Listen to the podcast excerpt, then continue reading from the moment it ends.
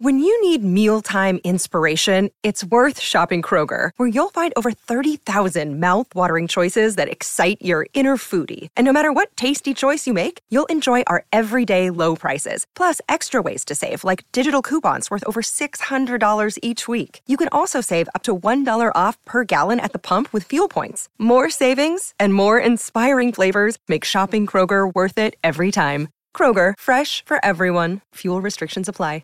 With threats to our nation waiting around every corner, adaptability is more important than ever. When conditions change without notice, quick strategic thinking is crucial. And with obstacles consistently impending, determination is essential in overcoming them. It's this willingness, decisiveness, and resilience that sets Marines apart. With our fighting spirit, we don't just fight battles, we win them. Marines are the constant our nation counts on to fight the unknown. And through adaptable problem solving, we do just that. Learn more at marines.com. Another day is here, and you're ready for it. What to wear? Check. Breakfast, lunch, and dinner? Check. Planning for what's next and how to save for it? That's where Bank of America can help. For your financial to dos, Bank of America has experts ready to help get you closer to your goals. Get started at one of our local financial centers or 24-7 in our mobile banking app. Find a location near you at bankofamerica.com slash talk to us. What would you like the power to do?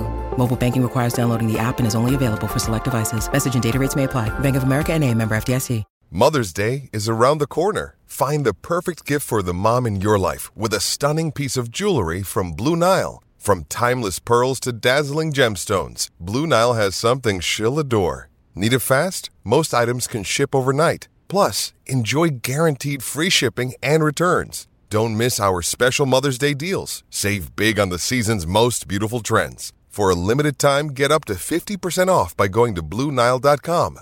That's BlueNile.com. Touchdown Titans! There are no flags on the field! It's a miracle!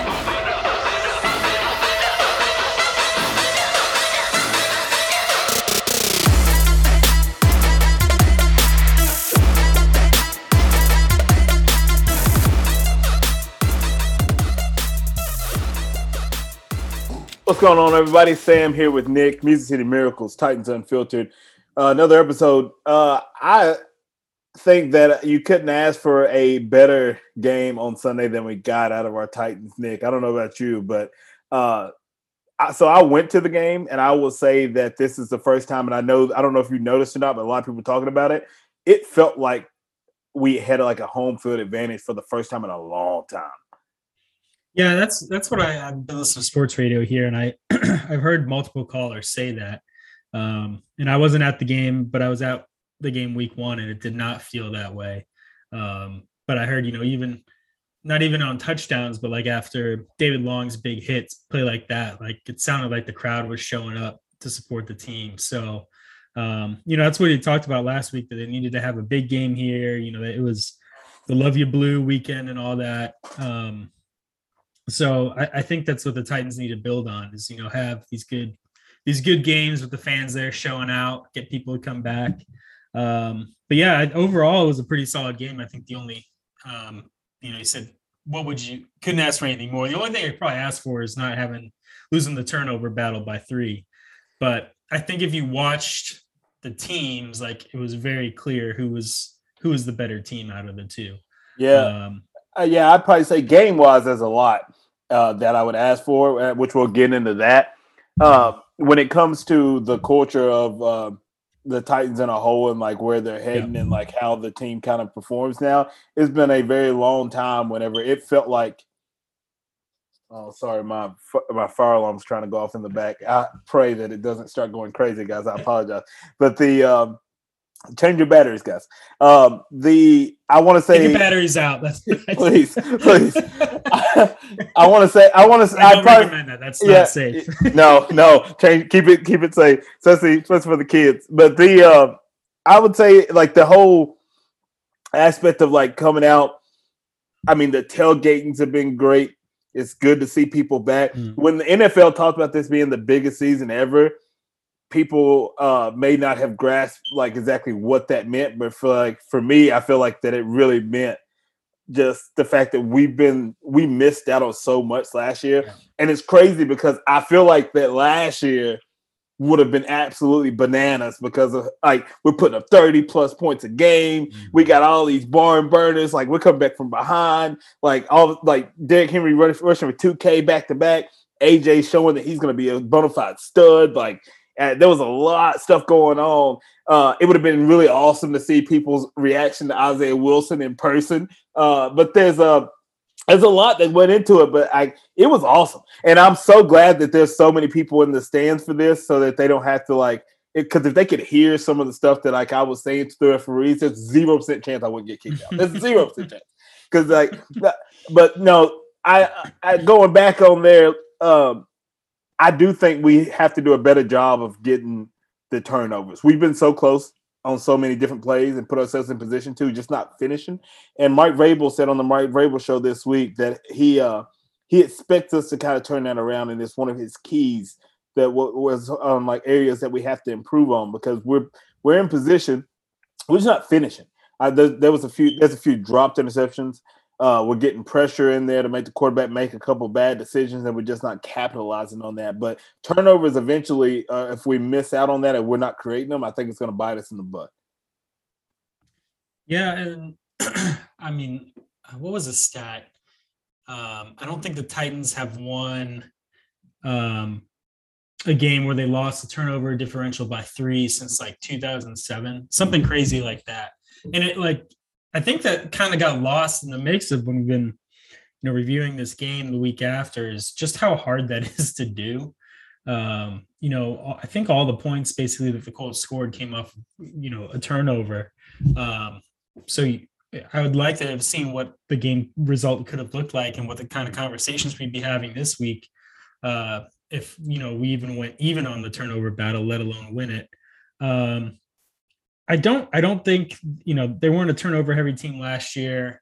Um, not worried about it this year. I think you know one of the Tannehill throws is just a clear miscommunication with I can't remember if it was Swaim or who. Uh, the receiver went one way, he thought he was going the other.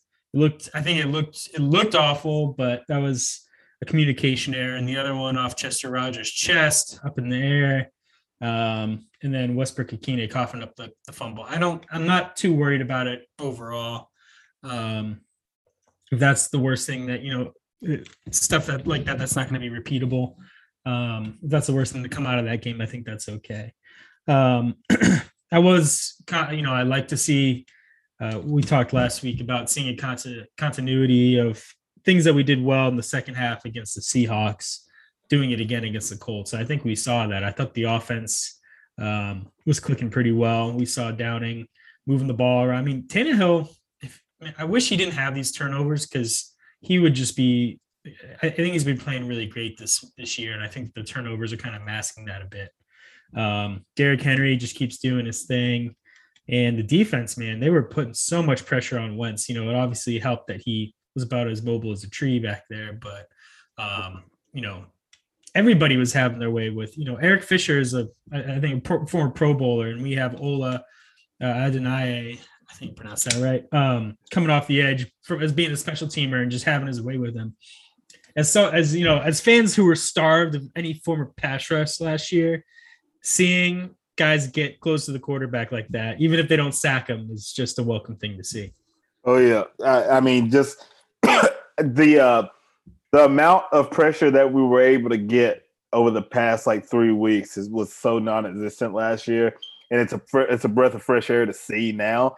And I think that because of that, because of like the I don't know if it's a change in scheme or if it's just because of the fact like they had to obviously they knew that we knew it was an issue last year, and it's something that's been worked on a lot in the off season. I don't think that we knew that the people were that are making their impact were going to be making their impact which is uh which is fantastic, right? So I mean, David Long, David Long, I want to say probably was probably the best defensive player that we had uh on Sunday, other than other than our guy. What's his? I can't. Even, I'm not gonna try. Ola. Ola. That's what we're gonna Ola. call him. Keep it simple. But, yeah, but he was an absolute stud. I mean, Landry I mean, was all over the place. Yeah, yeah, Landry, Landry was making plays. I mean, there's a lot to go into it.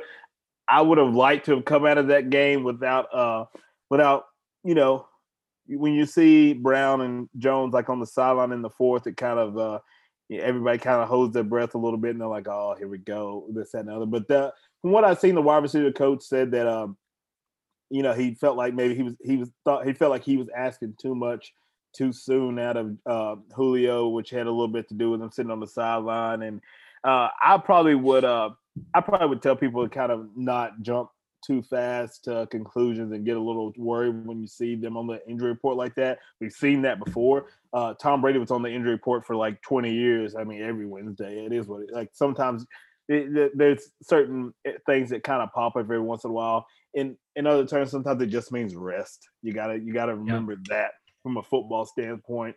But it's really easy to uh, to hit the panic button too soon. I think the Titans fan base is uh, we're experts at that. But um, I, I, do think that everything in that game really, really went really well. We saw the stat about Derrick Henry and how many more he's like double the carries of everybody else mm-hmm. in the mm-hmm. league. That could go that could go one of both ways. When you're watching the game, you felt like that it'd be hard to it was kind of hard to believe he had that many carries because I so he had 17 at halftime. And you're like, okay, he's still on pace to, for over 30, so it's still a lot. But oh, I mean, there was it wasn't until like midway through like the third whenever he started like really getting because he had 70 yards at halftime. I was watching it because I had a bet that Derrick Henry would rush for the most yards this week in the NFL, and he did by one did yard. You, yeah, I was gonna say a minute, yeah, minute, minute, yeah, yeah, he had one twelve. But I mean, so I mean, he got going and he busted his he busted his long one and stuff like he was supposed to do. Um, but there's um I mean, there's an aspect to it. If you really watch our offense, it seemed like that we were able to get some things going in other ways. I mean, Tannehill had his passing touchdowns, uh, used his legs a little bit. It's funny because he took off. I just I just told the lady that I was like, man, I was like, hey, Tanny can run. Now. He used to be a former wide receiver. Like it, I was just because she didn't know. And then next thing you know, like he's doing all these moves and stuff like that he, his jukes are a little slow, Tanny. You got to realize that, Tannehill, you're not young. Please slide. Please yeah. slide. Like yeah.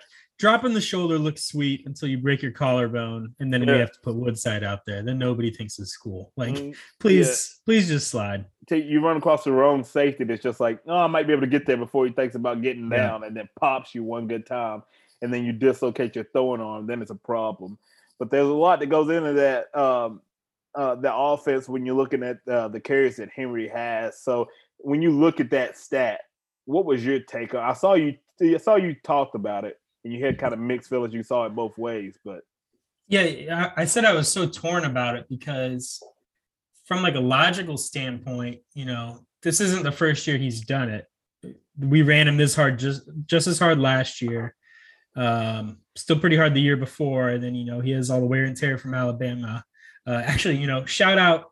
Um, shoot, was it Mularkey who draft? No, yeah, Mularkey had him first. Shout out him and Lafleur and everybody in his early years who who sat him behind Demarco Murray and Dion Lewis, saving up saving up uh, the the mileage for us. I appreciate that because uh, it would have been a shame to waste all that on bad teams. Right. Um, but yeah, it's it's tough because it doesn't seem like that should be sustainable.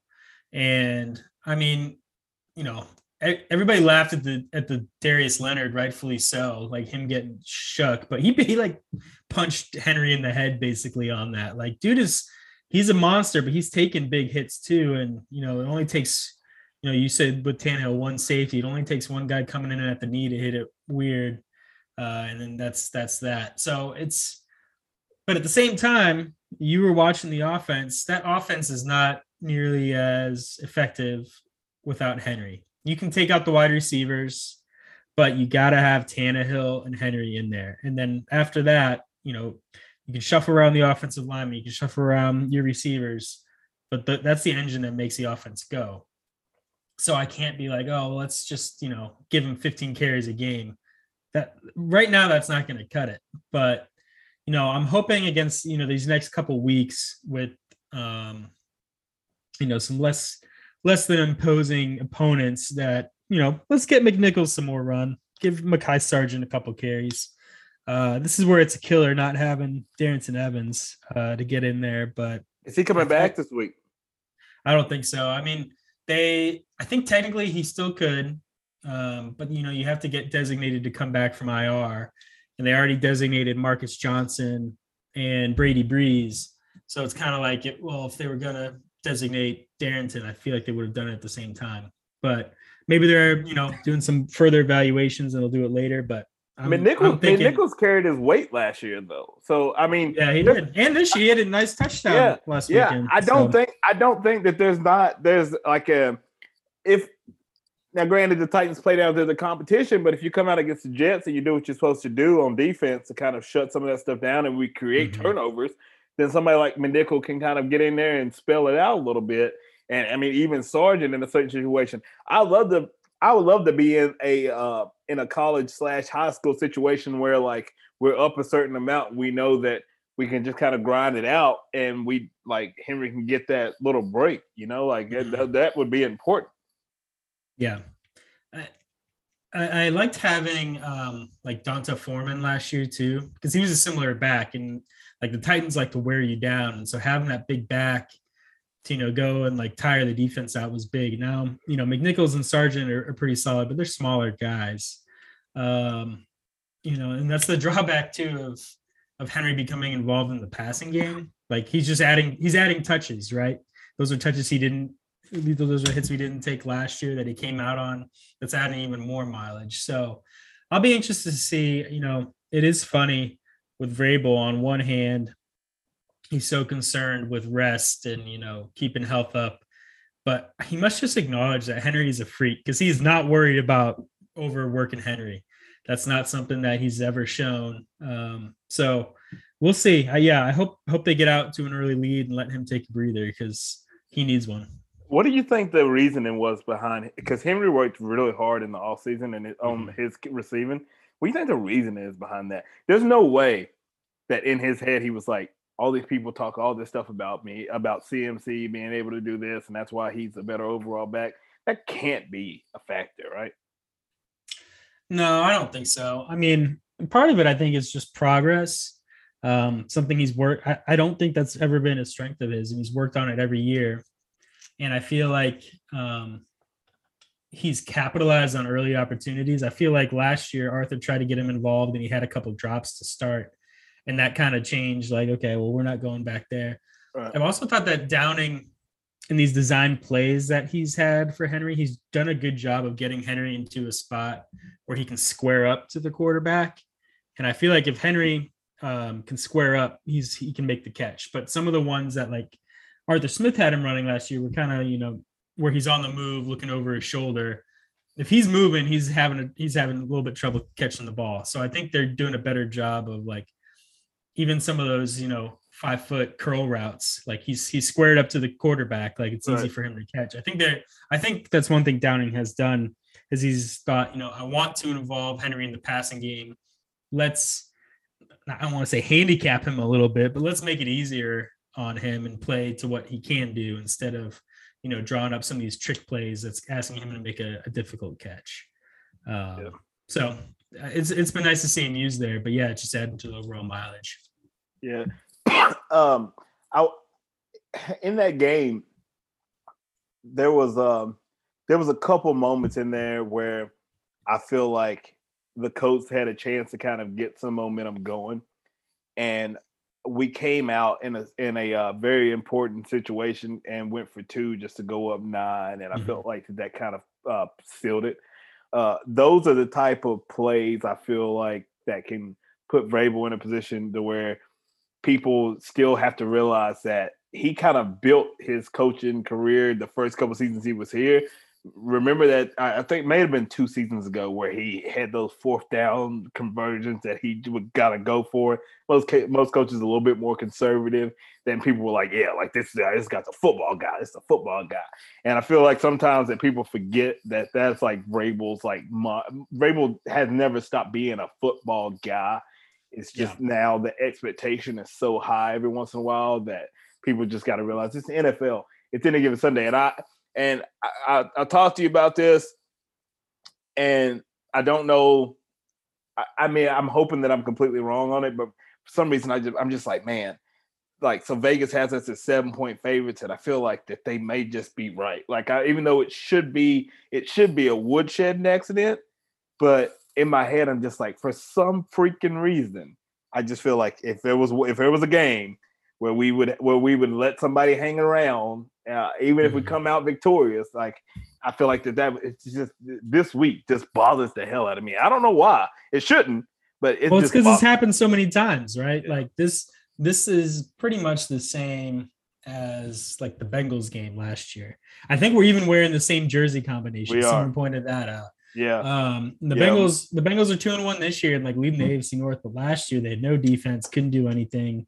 Um, and I think the Titans had just come off a big win, and we're going to and expected to roll, and got beat. So I think it's just something that's happened so much in, like you said, any given Sunday that, um, you know, you can't feel super comfortable, and it doesn't help too that you know the Colts didn't look um, overly impressive. And you know, I was actually talking about it yesterday. Someone was mad that, like, you know, the DVO ratings for the Titans had them at like 27th, like one of the worst two and one teams ever. And I'm like, yeah, I mean, I don't like to hear that, but look at what the Titans have done this year. Like, they got like they got their ass kicked against Arizona. Like, do people forget how bad they played? Like, they didn't look anywhere near the same team they did last week. First half of um, Seahawks did could like could barely put up any points, gave up huge plays. So really, they've had like four good quarters of football thus far. Right. Yep. And so eh, that you know that's another reason why you, you can't feel super comfortable. And the Colts weren't, I don't think, a particularly tough opponent. So um, you kind of got to think how good are they? But like we talked about last week with this stretch, Colts, Jets, Jags. If you're a good team, you're going to go three and zero. So one down, two to go.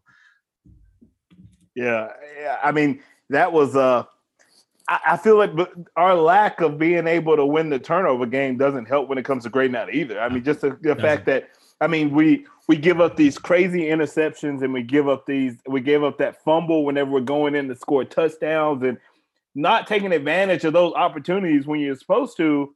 Yeah, like you're gonna grade bad. I mean, it's not that hard. It's not that hard to know. I mean, we were down. We were we were down at one point like I mean, the, so that we jumped up early on the Colts, let them score ten points in the second quarter when we scored seven, and then we let them like we let them score three in the third quarter. It was like, oh shit, they're gonna get close. And then of course we score eleven in the fourth quarter to pull Mhm. away a little bit, and the defense decides to step up. It's that it's that mindset to where we're gonna play in the situation we're in instead of that mindset to where we're gonna like we want to make a statement. Like we we Yeah. need that game where we like, all right, we're making a statement. We need that. We need to come out on the Jets. We need to do the Jets like Denver did the Jets. Like we need to blank them out, and then we Mhm. need a game like that to where people are like, okay, obviously the team's serious. The team's for real. Because I don't think that we'll ever crack into that top 10 and all these ratings that you see of all these experts on TV and stuff like that Yeah. until we show that. there was a little talk of it last year whenever we were rolling. Uh, but I think because of how bad uh, football we played in our first like six quarters of football, that people are kind of like, eh, I'm not, I'm not sold on it yet. And then it doesn't help whenever your two star receivers aren't in the game at the end, and then you're worried. Now people are like, "Oh, they hurt." Like we don't know. Yeah. All right. Well, here here's a spin zone. If I'm pretending I'm in on, on the Titans PR, you mentioned statement win. You know, we didn't blow them out. We haven't had that statement win, but in some ways, you could argue that that win against the Colts was a statement win. Home game against a division team. Your two best wide receivers are out. You turn the ball over. You've lost the turnover differential by three, and you still uh you still cover. Um, but no, you still we did you that. still but you still win and you still give the impression that you were the better team the whole way through so you know they did a lot of things wrong and you know even though the colts made a push like i don't think we've we've had those games you know where you're like oh like you can just feel like the other team brewing like oh god they're good they haven't passed us yet but you can tell that it's coming i never really got that worried with the colts i was just like yeah made some boneheaded mistakes, but you know the Titans are just not playing them. Yep. So I think it is in a way a statement to beat a division rival like that. In a division rival, we talked about you know, the Titans having their back up against the wall with Seattle. The Colts had their back up against the wall there to go down to 0 and 3. Um, you know, they were desperate playing Carson, plain and simple. Yeah. And um, the Titans Titans didn't let them have it. You know, they were, you know, guys who would never score, you know, who barely get the ball were scoring touchdowns for him. So was it pretty? Was it like, you know, a dominating performance? No. But I think in some ways it was pretty encouraging. Yeah. I mean, like Vrabel said, it wasn't pretty, but it was beautiful. I mean, it is what mm-hmm. it is.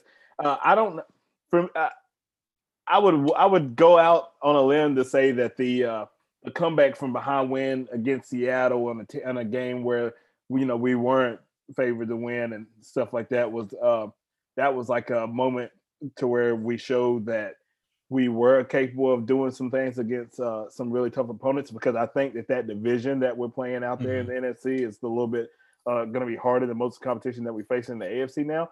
And yeah. go, looking forward on this schedule, um, so far in this season, the Bills look a lot scarier than the Chiefs when it comes down to it. So I feel like when we run into some of that competition, San Francisco is going to be dangerous. They should have beat Aaron Rodgers, but they left Tom on clock. Big mistake.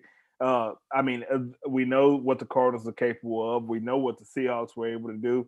So I mean, as we play those teams, uh, we're gonna have we're gonna get challenged every one of those games. Mm-hmm. The big Monday night game against uh, against Josh Allen and the Bills is gonna be huge because they look like that they literally could just score every single possession that they really want to. So that that uh, I, we got to win all our games to get to that game. And in that game, if we if we can't come out of there with a W, if by some chance we just find out that we're just outmatched for that week, we have to at least show that we can compete, keep that game close, and put ourselves in a position to where oh well, if it's one thing would have changed, we would have. It can't be like the Cardinals where it's like like, hey, let's go ahead and uh, let's go ahead and get in the car and uh, get on out here before traffic gets bad. Like it can't be that. Um, yeah. It has to be one of those things where like, hey, they were competitive in that they showed that they can at least play with one of the best mm-hmm. in the league. Because there's a good chance that the Bills that uh, the Bills coming here, they probably don't lose until they get to us either. So um, it's going to be a battle. Well, yeah, and the Bills are probably salty about the COVID game from last year, right? Where we had the we got it was like a Tuesday game, right? mm-hmm. and we just whipped them. So they're probably looking for revenge. Um, I de- I think the Colts are the team to beat. I mean, um, you know, all these three no Broncos, uh, Ra- Raiders. I'm not super worried about them. I, I, I wouldn't push the panic button if I were a Chiefs fan, but they're not looking nearly as dominant as um, as the Bills have thus far because they have the Bills have the defense to match, which uh, Kansas City doesn't right now. Um, but talking about those big matchups, I think, you know, going back to sitting Julio and AJ, I think people just are going to have to get used to that this year and in Vrabel in general. We saw it with Adoree Jackson last year, right? Sat him out weirdly until, you know, I, we still don't know what was wrong with him. No, I but he, he didn't play but the first 10 games or whatever. Hasn't he played every game in New York? Yeah. Yeah. And he, he's not doing well. Oh but, yeah. Um, and Vrabel was like, "Listen, kid, you're just not good." That's how we're sitting yeah, Like, yeah, maybe that was it. I'm, some, I'm, I'm saving you money for your yeah. contract next yeah. offseason. Listen, we're gonna tell people that you're. We're gonna tell people you're injured. Yeah. Like I talked to your yeah. agent. We're gonna, we're gonna do you a favor because you're out. You're out of here, kid. But who knows? But yeah, I, I don't want to call Vrabel an innovator because you have to see it pay off first. But right. you know, we've really seen it happen in like the NBA with load management, and I don't think that's what he's doing because you know we just talked about how much he's running Henry, but I think he's just being super cautious with key cogs of this team and not using them in situations where he think he can get by without them. I think like I Sorry, I think I'll... I think Julio tweaked something at halftime and it was a conversation. You're like, he's probably yeah, I can go, coach. He's like, you talk to the trainer, that's all I need to hear. Like, we, we got this one. We don't need right. you. Right. I don't think you can get away with load management with Henry the same way you can with Jones or Brown. No. Because I think that uh I think that the talk would be a little bit different and it would be a little harder. It's a little harder to do that. Plus, I think that if Henry, whenever it's successful, put you in a better position to win than successful wide receivers in that position. Especially yeah. when the wide receivers that are scoring aren't even like star wide receivers. You got other people scoring yeah. touchdowns anyway. So Tannehill's in there and Henry's doing what they're supposed to do uh, people to have to people going to have to realize that that one-two punch right there is enough to get things done. With Tanny, especially when Tanny's finding open receivers that are getting open, it doesn't matter who the hell it is, as long as they're getting open. Tanny's getting them the ball, and then Henry's able to kind of wear down and get his spots. It works. Tannehill's very successful when he hit that, and he was hitting a lot of fucking play action on on Sunday. Mm-hmm. It was getting there, so I feel like that that is extremely important uh, for the success of this team, like kind of going forward and moving the ball up and down. And we had no problem moving the ball. The uh, there was a lot of random there was a lot of random penalties that kind of like stalled a couple of drives that could have still been touchdowns too. But we were moving the ball, and I think that mm-hmm. that relies on how successful Henry runs the ball and how well uh, Ryan can kind of take advantage of you know the defense playing certain certain ways to to have to combat that, especially down in the red zone and stuff like that. It's so hard to score in the red zone as yep. But yep. they, they, were finding ways to, to make it happen. I mean, I just a couple when we got down inside of the when we got down inside the 10 and we're trying to go in the score, I'm like, it's just like it's so impossible to, unless you can run with Henry on first or second down, he's able to get in. I'm like, mm-hmm. I, I, mean, everybody, everybody in their moms in the end zone looking for a pass across the middle to like they they guard, they're all over that. We had a, I thought that we were going to throw a fade at one point to Jones, uh, but then uh, we ended up not. I think we threw an incompletion and he just threw it out the back of the end zone to somebody. But that is, uh, that's one of the tough situations when it comes to. Um, I think maybe five years ago you throw that you throw a fade to Julio and then Julio just mosses somebody, but uh, times are different for Julio. So yeah, maybe maybe maybe it's just a little tight. I mean, I did. Yeah, I think it's there's probably something there. I mean, he he's always been banged up his whole career. He's 32. I want to see him catching touchdowns in the playoffs. I don't I don't need to see him going for 150 on the Jets. And you know, Uh, it can be a, a, risky game to play, taking out your star players. But as you were just talking about Tannehill and Henry, that's the offense right there. You know, all the offseason, you all the one-two punch, Julio and AJ. No, th- this is Tannehill and Henry show, and those guys are grade A compliments. But the offense runs through those two, and Vrabel is confident that even if the, the you know the complementary pieces aren't as good as AJ and Julio, that he can still find ways to win. So I think it's going to drive people crazy, but between you know his pressers and the information that they're getting, and you know the last minute starts and everything like that, or the last minute um, announcements that they're that they're going to sit. Um, I know that'll drive people crazy all year, but you just got to prepare yourself because if one of those core, especially um, you know, one of these guys that aren't special teamers and are are, are core um, man, I trailed off there. Core star core stars, maybe. to cut this, Sam. oh, it's a long day of work. Nope, it's sticking. Um, but no, I I, I kind of get what you're saying. Just, the role the role player, the role players. I need I need a complimentary player to give me a word because yeah. I trailed off there. Yeah, but I mean, those guys being able to make kind of plays are, are what are what's going to really get us. I, listen, I I literally I bitched and moaned about Chester Rogers being the leading receiver, and then he, mm-hmm. I mean, had a great game.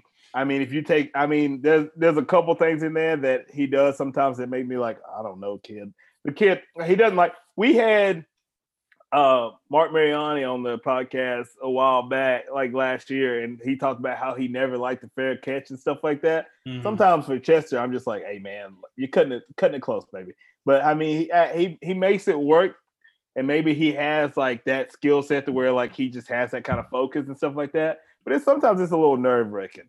But those supporting guys, man, they really stepped up and they're really making things happen. Getting first go back is gonna be huge.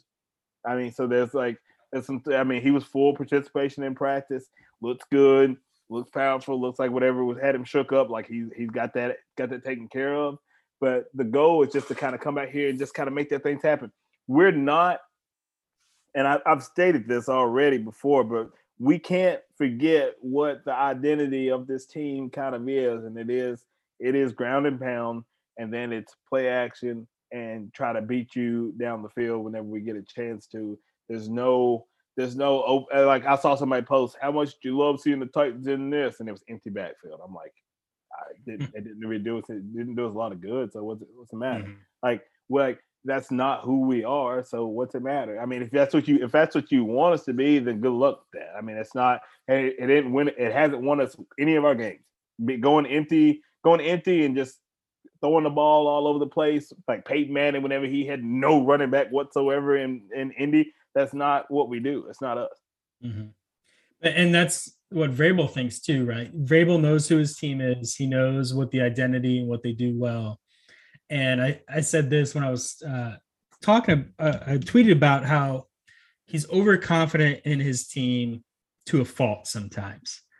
Vrabel thinks, you know, we got our guys, you know, practice squad players this week, but we go in there, we do what we do, we're gonna win. Like he's so confident in every one of those dudes that they can beat anybody. Um, that that's why I think he feels okay sitting guys like Julio and AJ when other coaches are. No, if, if you can if you can run, you can tough it out, you're gonna play. Right. So it, it's gonna be frustrating at times. Um, who knows if it pays off? Well, that we'll have to wait and see there. But I, I think he's being very intentional with what he does, and you know we just can't get all bent out of shape over his. Oh, he's just a little tight. All this. He's right. he's not gonna give you a crumb in these pressers about injuries. Just don't get worried about it, man. Listen, for the whole Titan fan base, until our division proves that they can that they're going to be a threat for us to win the division and get into the playoffs, I don't care. I don't care if I don't care if Vrabel's mom sits. Like everybody can sit. If we're if if we're able to compete, we we we already had the game in the bag when they both went to the bench anyway, or we were in a good position. Then what is like? It doesn't matter put ourselves in a position to where we can get in the playoffs, have those guys ready. I don't care if Julio and AJ have 500 yards receiving for the whole year, as long as we lock the playoffs and they're able to go for week one. I don't like whatever seed that may be, as long as it's hey, Titans are in the playoffs, then okay, cool. Then let's get everybody in there and then let's get ready to go. Yeah. Like that's that's what's important. Mm-hmm. I mean, that's uh, that like the whole aspect of freaking out about like who's in, who ain't. Like I know how exciting it is to have those guys on the team. I understand. The hype was real. We talked about it all all season. We were ready. We, we wanted to come. We wanted to see the greatest show on turf since the '99 Rams. We understand, but at the same time, when Henry is absolutely murdering everybody, he's leading the league in rushing again. He's back on pace to do what he's supposed to do. Enjoy that. You spoiled little kids. Enjoy that. Like we we are absolutely blessed right now. You we could yeah. be we could be the Jags. Like, come on. Yeah. Come on. And just just use common sense. Like I was just laughing today watching people with the announcement of Julio, you know, showing up on the injury report with a hamstring. Everybody's like, "Oh, I thought he was just tight." Come on, man! Like he obviously got hurt a little bit. Like, yeah. I mean, and you know what? Did Vrabel even lie? He said he was tight. Hamstrings get tight That's probably what it was. Like I just people put so much you get so worked up about it. Like just think about it common sensely. Like they, they Vrabel knew that they could win with Julio and they did. Without Julio and they did. Yep. And so if, Vrabel if thinks they of, can win without the Jets, so he'll sit him. Vrabel thinks they can beat the Jags without him. He's gonna sit him. Right. Save him, save him for the Bills, where we probably can't beat them without him or AJ. like this isn't this isn't you know this isn't complicated. I don't uh, know why people get so worked up about it. Use your head, guy. I, if I get up at, if I wake straight up out of bed and I am like, I'm decided, oh, I'm gonna work out today, and I don't stretch and I go and try to squat about 350. Yeah, I'm gonna be a little tight. I might pull. I might. Man, yeah. I'm gonna pull the shit out of everything that I got. But yeah, why'd I pull it? Yeah, I'm a little tight. Hell, I'm, yeah. I'm old. I'm I, uh, he's 32. I'm 32. Yeah. I, ain't no way. There ain't no way. Sam is on rest all the time. I want, I, when he's not. I, I, stay. I'm on hour every week. Nick's like, "Hey, you want to do this podcast, man? I don't know. I'm tight. Like, but I'm here. You know why? Because yeah. I stretched it out. Where we are. Like, it happens. It happens. People like when you like people got to realize that you got older people. I mean, listen, Jerry Rice was a wide receiver in the league whenever he was what he was 40, right? He was like 40 or something. Mm-hmm. But Jerry Rice also was he was super into his his pliability and like he he was he stayed thin and ran heels. Uh, Julio and AJ there's a lot more pounds of muscle on those guys than there was on Jerry Rice. They're built a little different. Mega, I guarantee you, if Megatron would have kept playing, he would have had some games where he's tight. And when you're built like that, you're tight. To go go look up a picture of Tom Brady in his earlier years when he was winning Super Bowls and look him up last year. Look how look how much more thin and he he looks like he may be a little bit more fragile. It ain't what that is. That is him making sure that his body can pliability, baby. Yeah, he's stretching. He's, more susceptible. Like if you hit him, he's able to get his body is able to get in positions to keep him from having to be on the on the sideline because he keeps himself loose. Like that. That's that lack of tomatoes he's eating. That's the key. Yeah, Julio's no- eating too many tomatoes. No a- no acid in Brady. Yeah. TB TB twelve it needs to be for Julio, but I mean it is what it is. Like that, like that's what people got to realize, and that I think that sometimes we forget. Uh, it's it's it's the hardest thing in the world being an NFL, being on the NFL roster. Like these guys literally are throwing themselves at each other at high speeds and taking all kind of hits and twisting in all kind of ways. Like, come on, man. This this is this is bad audio here, but do you remember? Did you see Tarik Cohen's retweet?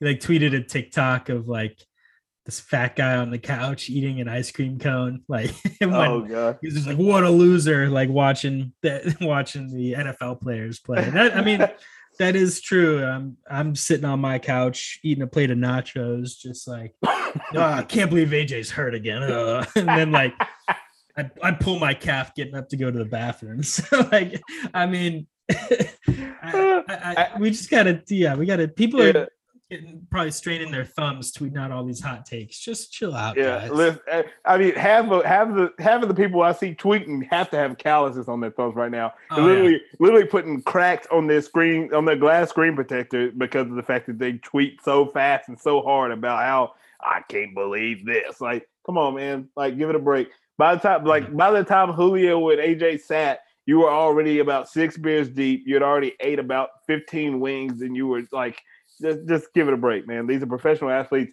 and there are professional athletes, and they have us at two and one, and you're literally going. Yeah. off.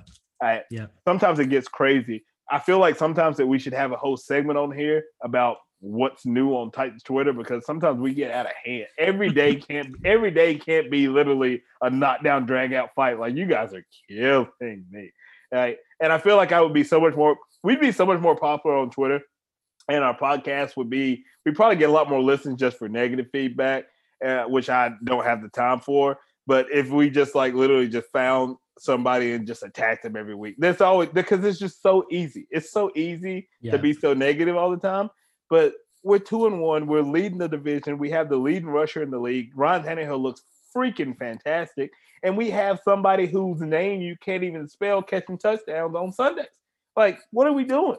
Like, I mean, Yeah. it's just no reason, no reason to be negative. We're gonna go in here. We got Zach Wilson, who looks like he ju- he's a, he literally is a son of uh, uh, one of the members of Backstreet Boys.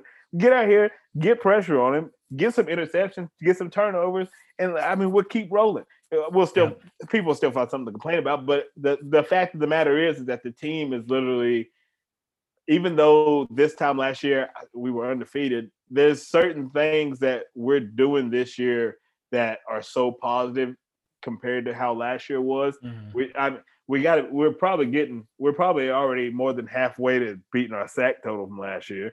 Uh, Yeah. I mean, there's there's so many things that are going on. Like we we're seeing depth in the linebacker department. The, and the defensive linemen that we there's defensive linemen we never expect to show up that are making plays. Um, Kevin Byard Kevin Byard doesn't look like he just everybody's just picking on him anymore. Like there's so many things that are going on that we gotta we have to realize that, that this team is super close. The Chiefs look beatable. Tampa Bay just got manhandled. LA is super dangerous. Glad we don't have to play. Like I'm, I don't, not looking forward to that. But Yeah. uh, there's there's a lot that there's a lot of good uh, with this team this year, and I'm Mhm. hoping that um, I'm hoping that I, like I said, I I'm hoping that we can get one of those statement wins just to kind of um, just to ease everybody's mind a little bit and show like how dominant this team. is. There's no reason that we shouldn't dominate the Jets. That's what that's kind of what I'm getting Yeah. at. And we know Yeah. what we know what the Jags have. So Yeah. So talking Jets, eh, you know, to our listeners. We've been good about having guests on thus far, but between, you know, first of all, we don't know like a lot of we like having people on who can talk about their team. We don't know a ton of Jets people, but I also didn't want to necessarily have a Jets person on because I couldn't think of any good questions besides like, so like tell me how bad it is because I don't know if Titans fan realize like just how ugly the Jets have been this year. And so I'll get to that. Uh, I have some good stats here in our stats section later. But th- this is a team, even if we don't have our top two wide receivers, that we should beat. They have struggled badly. And adding on a rookie quarterback who's prone to make mistakes. Like this is one we should not lose a turnover battle. Uh, that's one of the main things I want for the this this game. Um, but I think the big difference this year between last year, you know, everybody kind of we talk about the Titans PTSD losing to the Bengals. I don't think the defense last year could be counted on whatsoever. I think the defense this year has shown that they can pressure the quarterback. They can stick with their mans. We have a lockdown corner in Kristian Fulton, and lockdown corner goes so far in terms of how successful a defense could be. Um, that I feel like even if our offense isn't firing on, on all cylinders, that they can do enough to help us win the game. And I don't think that was the case last year. We go up every third down, we let anyone and everyone pass all over us. I don't think that's the case again this year, um, which is why uh, you know every game last year I went into like no matter how good the offenses were in danger of losing because our defense. I don't think that's the case this year. I think that the defense might even carry the offense uh, a couple games here down the stretch as some of our guys get healthy. So, um, you know, like you said, at any given Sunday, anything can happen. Wilson can find lightning in a bottle this week, but um, I don't think you should feel wrong for being confident that the in the Titans' chances. I mean, the I mean the way I look at it, Kristian Fulton I feel it's finally getting to a point to where he feels a little bit more comfortable with uh, the defense. He feels comfortable in like how the speed of the game and stuff is going, and I think that um, I think that's part of the issue now. And I've seen uh, a lot of uh, people praising this kid, who I mean, he ha- I think he's like 23 or 24. He's only been in the league of like a couple years, and the problem with today's NFL is is that if you get drafted super early, you're supposed to be able to not develop. You're supposed to already be an NFL mm-hmm. talent. Whenever that used to not be the case. So now, I mean, there was I, every Hall of Famer had moments where like they progressed as they kind of went along and yep. became like great. And if I, if there was a little bit more patience with some of these kids, where they can kind of get in, get their feet wet, then uh, that yeah, they're gonna. Some of them, the greats will kind of rise. The, the cream rises to the top, and I feel like Fulton's found he's finding his game. He probably would have been a first round draft pick if it wasn't for being nicked up and all this stuff that went on with him. And I feel like now he's kind of gotten to the point to where he's like, all right, you know what? I know exactly what's working to get some of these top receivers and what's not. He said in an interview today he wants to be the guy that gets to get that gets to guard the top guy. And there's a lot of Titan fans right now that in their head they're like, yeah, it should have been Farley. He's, he's, a rookie too. Like, come on, guy. Like, like let like there's so, like Kristian Fulton is should be that guy that that's who we're like, all right, like this is your assignment, make this happen. Like, like get on this guy, lock him up the best you can. We'll give you a little safety help over the top, and that and that's that's the stuff that works. So I, I think that I'm not. I'm saying we shouldn't be surprised that Kristian Fulton is finally becoming the athlete that he that he thought that he was supposed to be. And mm. I think that as we progress into the season, is he going to make some mistakes? Yes, and that's going to be. And I don't want to jump on him too hard, being like, "Well, guess he guess it wasn't him." After like one game, whenever he's been like locking everybody up, they said he's Kristian. Uh, he's a uh, Fulton County Jail. It's his like yeah, yeah. But I mean, if he's locking people up, let him lock them up. But yeah. but as Shane has to make sure he doesn't put him in a position where like it's like, yeah, Fulton's locking him up. All right, go one on one, do press coverage uh, and uh, against uh, Stefon Diggs, and we're not going to give you any help over the top. I'm gonna tell you how that's going real quick. And I don't want to hear any. I, am not trying to hear any complaints if he gets cooked against Stefon Diggs. If that's if that if that's the game plan, throw that out. But that, but it's a lot harder to play defensive back in the NFL against top wide receivers. You know yeah. that the receivers are always going to have the advantage in that standpoint, unless you're, and I mean, unless you're like one of these guys that have just been different. Like you know, Revis was different in his time. Deion Sanders was different in his time. But even those guys had some battles. I mean, Jerry Rice was able to. He was he cooked Deion plenty of times. So there's certain there's certain situations where you have to kind of realize, okay, you can help us to a certain standpoint to where we can focus on other areas of the field, but to a certain extent. So I, I mean, I'm proud to see that this kid is actually showing up. He's doing his thing because he had large aspirations and he's he's he was supposed to be doing well and he is doing well. Uh, that I feel like he's doing what Adoree' Jackson couldn't get done, and we should be we should be pumped about that. You think he clamps Corey this weekend? I think he won't have to worry about clamping Corey this weekend because Zach Wilson can't make Corey look as good as Ryan Tannehill did. Now I'm serious because of the fact that it's so hard for Zach Wilson to uh to go through his progressions because a the Jets defensive line eh, they're like they might they, they all should be bullfighters because they'll olay the shit out of you. They'll let you they'll let you through if they see some kind of stunt, then they got no idea what's going on. Yeah. B Zach Wilson is gonna he he gets so he look he looks like a 12 year old and then he gets he, he looks as scared as one whenever people are coming in his face. He just he just tossing it up. He's probably that's who gonna, we should have had on was that that jets kid the 12 year old that's who our who our guest oh my god been. that guy just had him just had him shit on his team for 30 oh minutes. That god. would have been, been podcast gold. The walmart dk metcalf. Oh my god kid is a absolute stud. It, it amazes me how many kids that are under like the kid's probably 13 and he yeah. probably he had better commentary than like any of us could ever right. have on a game yeah. to be able to go viral like that out of nowhere. Just hilarious. But I mean, that's a life. I feel like that's just the life of every Jets fan. You can you can hear in his voice, he's not even 16 yet, dead inside. Like, I mean, that's, that's like all Jets fans. I'm a huge uh, Gary Vaynerchuk guy, and he's a big mm-hmm. Jets fan. And his his whole aspiration was one day I'm gonna buy the Jets. One day, but it's a it's a long game. It's a long game, and that I've, I've never understood. I'm like, but I feel like you have the money where you could probably make a deal. Now I'm just like, no wonder he's just wait. He's gonna get him on the low. Yeah. Like he's gonna get right, him on the yeah. Wait, like, wait for that to drop. yeah, one more. Uh, he gets some kind of he was he's gonna be he's close to it. She's gonna be like, yeah, like it's not even gonna cost me all my money to buy this team at, at this rate.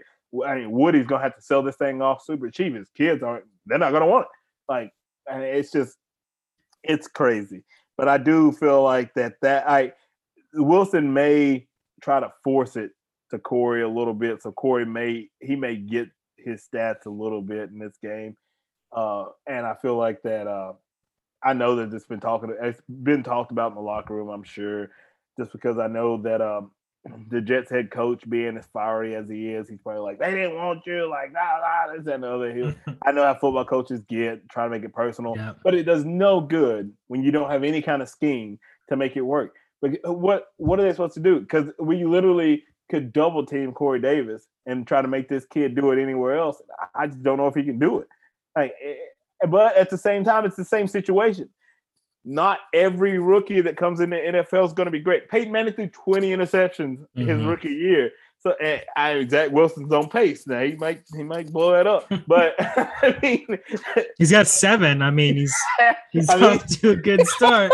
he might he's, he's, he's said, gonna give him a run for his money. He's he got said, the extra game. He said Peyton who? let me show you, let yeah. me show you something. I'm going to Hall of Fame for sure.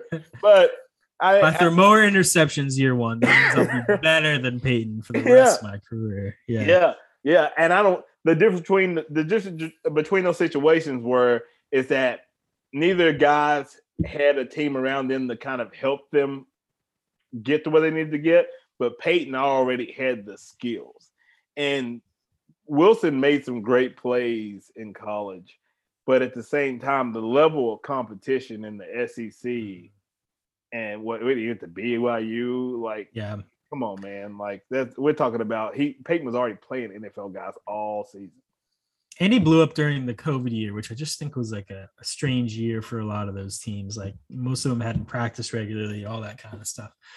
I mean, the dude, the dude is behind the eight ball. His like you said, his offensive line is super porous. He's he's getting crushed. He's you know, I don't think he's got a super great receiving core. No offense, Corey. Like you're you're a solid receiver, but outside of that, like this, he's not like he was never a guy who's going to come and take over a game, right? Nope. Um, he, he didn't have that kind of um, dynamic play to him. Um, and then you know his defense is not staying on the field, you know, and doing their part. And they just lost Marcus Maye, who is probably their only defender I could name before we went into this game. Uh, CJ Mosley. Those are the two. That's all I got.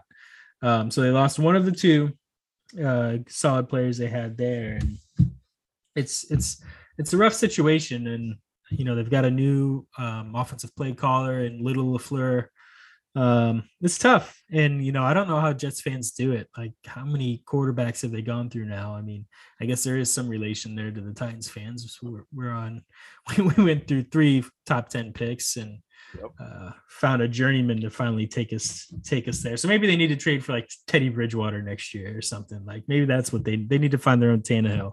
Gotta figure um, it out. But I, I think this would be a good time to transition into the stat sheet. You know, as we're talking about how how bad the Jets are. I think it'd be good to to put some numbers next to it to help understand. I was just so. I was just about to ask because I know because of the fact that like nobody that hears this knows anything about what's going on with the Jets. I guarantee you. So I'm dying to hear. All right, first one's from ESPN. The Jets offense hit a 45 year low point after week three with the shutout to loss to the Broncos. The Jets have only scored 20 points this season. That's tied for the fewest through three games in franchise history. the Jets also did this in 1976. Joe Namath's final season in New York. so like, he, well, he was just drunk. He was drunk then. Yeah, yeah. He, he, didn't know where he was. no uh, idea. Yeah. um, but yeah, they they have not scored any points. So again, where I have confidence in the uh, in the defense is um, something is gonna have. They're gonna have to do a complete 180 out of nowhere. Um, the Jets offenses to like do anything of value. So I I think um let's see transitioning here. Um let's see. So this is um yeah, we were just talking about the quarterback. So Rich Cimini from ESPN said Wilson became the third Jets quarterback to throw at least six interceptions in in his first three starts. the other two are Geno Smith and Glenn Foley. Like he is, so he's got seven Who? right now. Who? Uh, Glenn, Glenn, Glenn, Fo- Glenn, Foley, 1996. Oh, oh. Good old Glenn. Everybody oh remembers him, right? No, no. Uh, yeah. the offense is, I'm just going to keep going. It's from Elias Sports. The Jets were the only team to never hold Last year, the Jets were the only team to never hold a lead, a, a lead in the first three games of the season. Uh, they repeated that this year, which marks only the second time in the past 40 years a franchise never led in their first three games in back-to-back seasons. That is absolutely bananas. I, I guarantee you that I guarantee you they get a field goal first drive against. Oh yeah. Oh, that, that's like the I'm definitely taking a prop bet for first first points. Yeah. Uh, just yeah, just go three nothing, and then if that thing if that thing is if that thing is plus six hundred or more, just go ahead and throw. If you got just find twenty five dollars somewhere, just put it on there. You can put it. You can put another on the Titans one to kind of balance yeah. it out if you need to. But throw twenty five bucks on there because it's gonna pay. It's got to. Yeah, I mean, there's enough Titans bad luck for that to happen. But yeah, all these stats are just to like I don't I don't think Titans fans have realized just how bad the Jets have been. Um, and I mean to add on top of that, you know, those are more in-depth stats, but um, for as bad as um, you know Ryan Tannehill, let me see where it went right here. Um, as he's gotten hit, the Jets are actually um, ahead of them in sacks allowed. I think they've given up the most sacks. Well, they gave him more sacks. They gave more sacks than the Bears. Yeah, I think that's right. Let me see here. I'll get the actual stat. Um, no wonder Matt Nagy uh, gave up gave up all those sacks last week. He's like, "Oh my bear." Might be the worst. He might be. He might. He may be the worst coach in the NFL. Like when it comes. All right. Yeah. So through three games, the Jets have given up 15 sacks. tied with the Bears. There we go. So you know, as bad as as Tannehill's gotten rocked, he's only been sacked ten times by comparison. And the Titans kind of had the way with the Colts offensive line last week. They've given up eight. So the Jets have given up twice as basically twice as many sacks as that Colts offensive line that we just had our way with. I, I think there's really just gonna be mismatches all throughout the field. The Titans, are, the only way they they lose this is if they, you know, lose a turnover differential like by four. I think that's what has to happen. You know, crazier things have happened to Titans games, but you know, we can fret about not having Julio, not having AJ. Titans are the better team, man. It's it's just it is what it is. We should handle it. I mean, it should be handled. There's no reason it should be handled. Uh, which is probably why I have that uneasy feeling. That may, yeah. may just be it. Right. That, that yeah, it, makes you even more nervous, right? Yep. It may just be it. I mean, but there's there's simple things that have to happen in this game for us to be able to kind of come out of here with a W. And I mean, and as we talk about that, uh, before I get into the two minute warning here and kind of talk about the keys to the victory, what I will say is um, I I have to say that whenever I look at this team and I look at and we're three weeks in, so uh, usually we'd be able to say that we were a quarter of the way in, but not now. Uh, I will say that a it is extremely impressive the work and the durability that Henry's been able to show kind of on his body, especially because I always make fun of how small his legs are. For, for some reason, this kid is just made different. B, mm-hmm. B, uh, Tannehill has just found a way to fit in this offense and fit this scheme and to make this thing his own. And when it comes to being a QB one, if you're not excited about the fact that this guy's kind of leading the helm and he's like, for to me, he is like the El Capitan. Even though Derrick Henry is like the workhorse and like the MVP of the team and like one of the voices. De- uh, Tannehill just has a way of just making you feel like yeah, that, that's like QB one when you think about that. Like that's that guy for us, and we should be extremely excited about that. And B, we don't have one selfless or selfish player on defense. Everybody's so selfless they're so driven to want to improve and to stop those third down plays. And now on third down, I catch myself kind of leaning up, getting fired up for it because I feel like that, you know what? I feel like that more that we're going to get off the field than, all right, just don't give up a deep throw. Now I feel like, all right, let me see if we're going to get some pressure and get after this quarterback because we're we're bringing some kind of blitz and we're able to kind of make something happen up front. And that's an exciting feeling it's exciting when the defense can peel their ears back and kind of get after a little bit. And I saw where last week that you were like, yeah, I feel like the Carson's uh, Carson's inability to kind of move around, like we're pulling back a little too much. And there was a couple times where Carson was able to kind of take advantage of that because Carson can still sling the rock. But I feel like if we're able to kind of take that same mindset a little bit in this game against Zach Wilson, he may give us a chance for that turnover. So I'm pumped that we even can pin our ears back and get back there at all. So that's I'll take it. That's new. So that was big for us. But uh, all in all, I think that this team is uh, is giving us something to be excited for, and it, I, it, it is very very exciting to be part of a fan base where we have something to get excited for every week. And I think that we can't take that for granted. It's been phenomenal. Yeah, when you log on to Twitter next time and you think about complaining about Vrabel's, you know, unproductive pressers or, you know, why isn't Caleb Farley starting or seeing Isaiah Wilson start somewhere else? Just think about those jet stats that I just listed off and remember that it could be a hell of a lot worse. Yep, a lot worse. Well, as we go into this week, I'm going to use my two minute warning and break down. I'm going to break down three things that I think have to happen in order for us to keep the train rolling as we keep moving forward. Hey, all right, now hang on. Let me uh let me gather my thoughts here before I do this here. Uh, all right, so two minute warning. I'll start that now. So first of all, first of all, in this game, I know for a fact that what we're going to want to do is we're going to want to we, we want to pressure Zach Wilson in order to make him cause some mistakes. I think that that is exactly what should happen, and we have to find a way to come out of this game with a turnover. not having these turnovers in these positions to where we're getting back there, we're making the quarterback force some mistakes and then not taking advantage of it. That has to stop. I promise you, there will be big time games that we are all watching that if we don't make those plays that we're going to lose those games and it's going to come down to turnovers turnovers turnovers. John madden what said you win the turnover game you win the game. And I, I promise you we have to find a way to correct those mistakes. B because of the fact that the jets have been so bad and they've been able to be blanked out uh, against denver i think i would like to kind of get up a little bit early and I'd like to see Tannehill kind of have him a, have him a day the way he throws for about three touchdowns, and hopefully we can get in a position where we can kind of lighten. I don't want to lighten Derrick's load a ton, but I would like to keep him around like that 22 carry mark. Uh, I'd like to keep him under 30. Uh, I love to get it to the point to where those uh, those supporting guys that run the ball, McNichols has to show up.